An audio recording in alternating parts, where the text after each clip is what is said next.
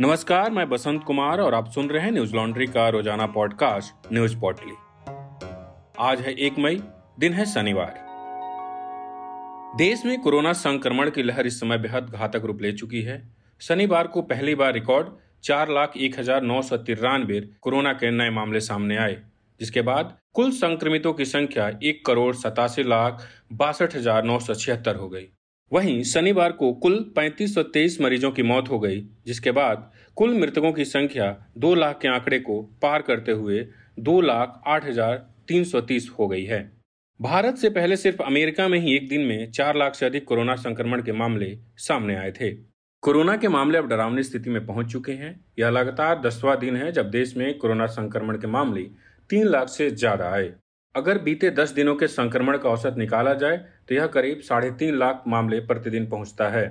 देश में कोरोना मरीजों की संख्या लगातार बढ़ने के चलते सबसे ज़्यादा प्रभावित राज्यों में बेड वेंटिलेटर, रेमडेसिविर और ऑक्सीजन की किल्लत अब भी जारी है। वहीं शमशान घाटों पर सौ के अंतिम संस्कार के लिए कई घंटों तक इंतज़ार करना पड़ रहा है। कई जगह तो शमशान घाट पर जगह तक नहीं होने के चलते पार्कों में शवों का अंतिम संस्कार किया जा रहा है। वहीं ऑक्सीजन की कमी कारण कोविड मरीजों की मौत की खबरें लगातार आ रही है। समाचार एजेंसी पीटीआई ने अधिकारियों के हवाले से बताया कि दिल्ली के बत्रा अस्पताल में ऑक्सीजन की कमी के कारण आठ कोविड मरीजों की मौत हो गई, जिसमें एक वहाँ के डॉक्टर भी थे। देश में आज से वैक्सीनेशन का तीसरा चरण भी शुरू हो गया है। आज से 18 से 45 की उम्र के लोग भी टीका लगवा सकेंगे, लेकिन दुर्भाग्य से कई बड़े राज्यों ने वैक्सीन की कमी के चलते अपने हाथ खड़े कर दिए हैं और कहा है कि अभी वे यह प्रक्रिया शुरू नहीं कर सकते। गुजरात के भरूच में कोविड अस्पताल में आग लग गई। आग लगने के कारण 18 मरीजों की मौत हो गई। इस घटना में कई मरीज़ घायल भी हुए हैं। रात करीब एक बजे भरूच पटेल वेलफेयर के कोविड वार्ड में आग लगने की वजह से अफरा तफरी मच गई। चार मंजिला इमारत वाले अस्पताल में करीब पचास मरीज़ भर्ती थे। घटना की जानकारी मिलते ही फायर ब्रिगेड की कई गाड़ियाँ आग बुझाने पहुँच गई, जिसके बाद कुछ स्थानीय लोगों और दमकल कर्मियों की मदद से लोगों को बचाया गया। समाचार एजेंसी पीटीआई के मुताबिक सुबह साढ़े छह बजे तक मरने वालों की संख्या अठारह हो चुकी है।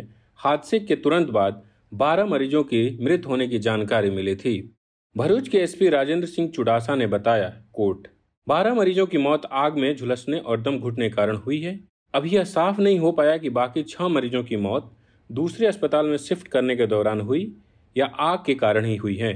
वहीं दो नर्सों ने भी अपनी जान गंवा दी। करीब पचास लोगों को रेस्क्यू किया गया है और उन्हें दूसरे अस्पताल में भर्ती कराया गया है अनकोट आपको बता दें कि गुजरात के भरूच से पहले कई राज्यों में आग लगने के कारण कोविड मरीजों की मौत हो चुकी है। 26 अप्रैल को गुजरात के ही सूरत में एक अस्पताल में आग लगने की वजह से चार मरीजों की मौत हो गई थी।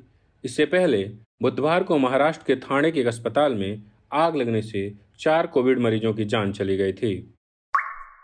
सुप्रीम कोर्ट ने उत्तर प्रदेश पंचायत चुनाव की मतगणना की इजाज़त शनिवार को दे दी। रविवार से मतगणना शुरू होगी। कोर्ट ने कहा, मतदान केंद्रों पर वरिष्ठ अधिकारियों को नियुक्त किया जाए, जिन्हें जिम्मेदार ठहराया जाएगा। यूपी सरकार ने कहा कि प्रमुख सचिव स्तर के अफसर नियुक्त किए गए हैं। शीर्ष न्यायालय ने कहा कि जब तक मतगणना चलेगी, कर्फ्यू जारी रहेगा, कोई विजय जुलूस नहीं होगा। बता दें कि इससे पहले कोरोना को देखते हुए यूपी में पंचायत चुनाव की मतगणना रोकने की याचिका पर सुनवाई करते हुए सुप्रीम कोर्ट ने राज्य चुनाव आयोग से पूछा था कि क्या मतगणना कराना ज़रूरी है, क्या उसको स्थगित नहीं किया जा सकता, अगर तीन हफ़्ते टाल दिया जाए तो क्या आसमान नहीं टूट पड़ेगा। उत्तर प्रदेश सरकार ने सुप्रीम कोर्ट को यह बताया कि काउंटिंग आठ घंटे की शिफ्ट में चलेगी और हर शिफ्ट में अधिकारी बदले जाएँगे। हर शिफ्ट खत्म होने के बाद काउंटिंग सेंटर को सैनिटाइज करने का काम भी शुरू किया जाएगा। इस पर सुप्रीम कोर्ट ने यूपी सरकार से पूछा कि क्यों न यूपी में पंचायत चुनाव की मतगणना दो सप्ताह के लिए स्थगित कर दी जाए। सुप्रीम कोर्ट ने कहा कि शिक्षक संगठनों की तरफ़ से बताया गया है कि 700 से ज़्यादा शिक्षकों की मौत चुनाव के दौरान हुई है। आप इस स्थिति को कैसे संभाल लेंगे? इस पर उत्तर प्रदेश सरकार ने कहा कि जिन राज्यों में चुनाव नहीं हो रहे, वहाँ पर भी कोरोना और कोरोना से होने वाली मौतों में इजाफा है। दिल्ली में भी मौतों की संख्या बढ़ी है। उत्तर प्रदेश सरकार ने कहा कि जब पंचायत चुनाव शुरू हुए थे, उस समय कोरोना की दूसरी लहर नहीं आई थी। यह भयंकर आपदा है जिसका हम सब सामना कर रहे हैं। जापान में आज सुबह भूकंप के तेज झटके महसूस किए गए। जापान के पूर्वी तट के पास होन्सू में सुबह रिएक्टर स्केल पर 6.8 की तीव्रता वाला भूकंप आया। इस भूकंप में जान माल के नुकसान होने की अभी कोई जानकारी नहीं मिली है। जापान मौसम विज्ञान विभाग ने बताया कि इस भूकंप का केंद्र उत्तरी जापान में मियागी प्रांत के तट के पास 60 किलोमीटर गहराई में था।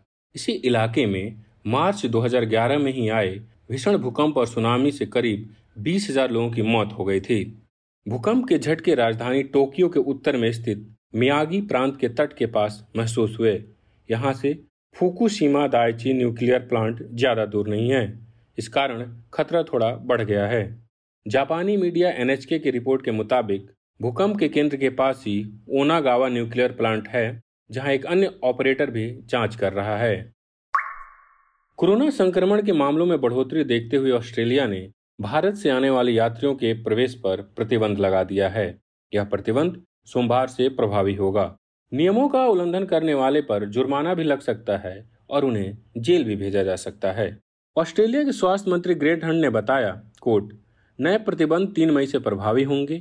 इन प्रतिबंधों का उल्लंघन करने वालों को पाँच साल की जेल और भारी जुर्माना भरना होगा अनकोट बता दें कि ऑस्ट्रेलिया की सरकार ने शुक्रवार को ही भारत से आने जाने वाली सभी उड़ानों को 15 मई तक के लिए स्थगित कर दिया है।